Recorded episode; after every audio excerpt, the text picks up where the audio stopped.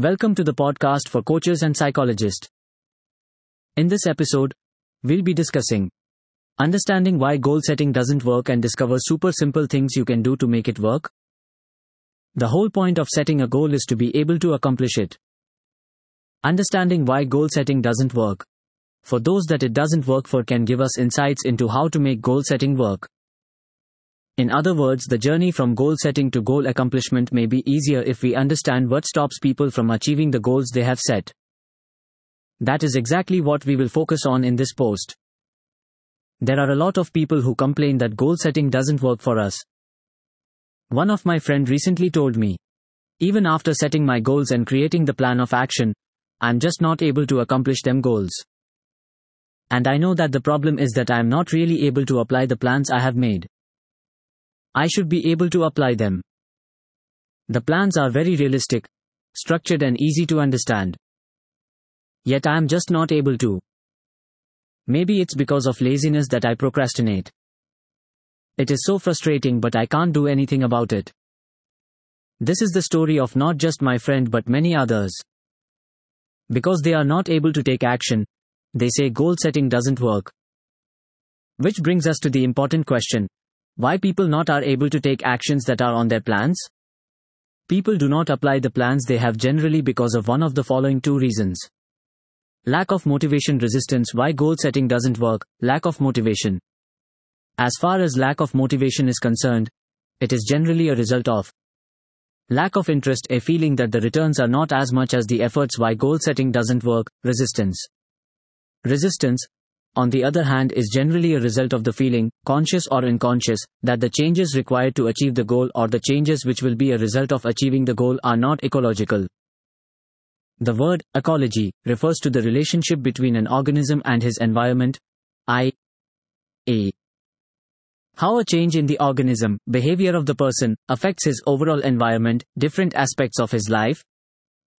For example, if I choose to grow my business and for that I have to spend more time working, change in my behavior, it would mean I may have less time to spend with my family, impact on other areas of my life. As a result, my wife and children may feel bad about getting less time or attention. This may lead to problems in my relationships, undesirable outcome.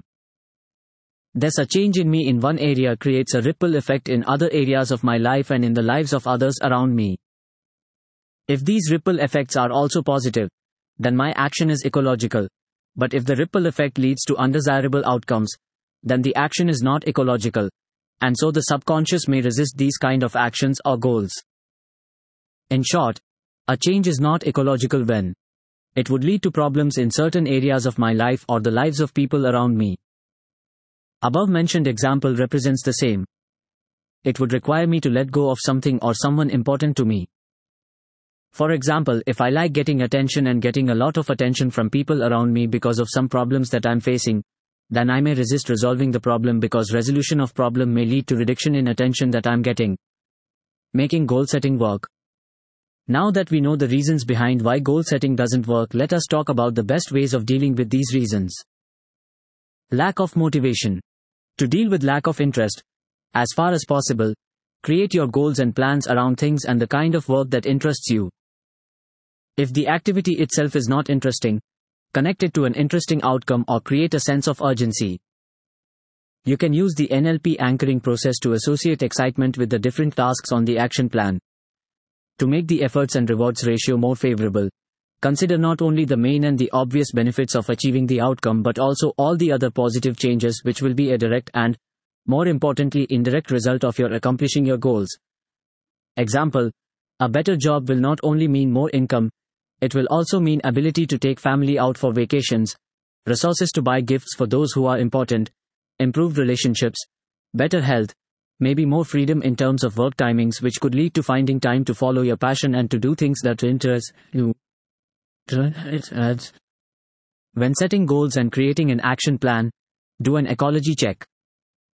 Consider all the possible changes in your life as a result of the application of each activity that is a part of the plan and AC accomplishing your goals. Make a note of any possible problems that the above would lead to and of any existing benefit that you will need to let go of as a result of applying the plan or accomplishing the goal.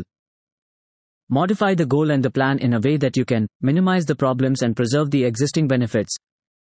If a problem is inevitable, or you must let go of a benefit due to some important activity, create plans to deal with the expected problems and preserve the existing benefits. We recommend using the soft C coaching model for setting goals. It is designed in a way that addresses all the reasons behind why goal setting doesn't work. Also, various techniques from hypnosis, NLP, and metaphors can really assist you in making the process of goal setting and accomplishment much easier and more natural. You can always consult our specialists by calling us on plus 91 8080 2084 73 if you are looking for a more focused one to one coaching session. If you are a coach or looking to become a coach, I would highly recommend you check out the Cognitive Hypnotic Coaching Certification Program, which focuses on developing advanced coaching competencies based on integrating the cutting edge techniques and models from hypnosis, neuro linguistic programming, mindfulness, and metaphors.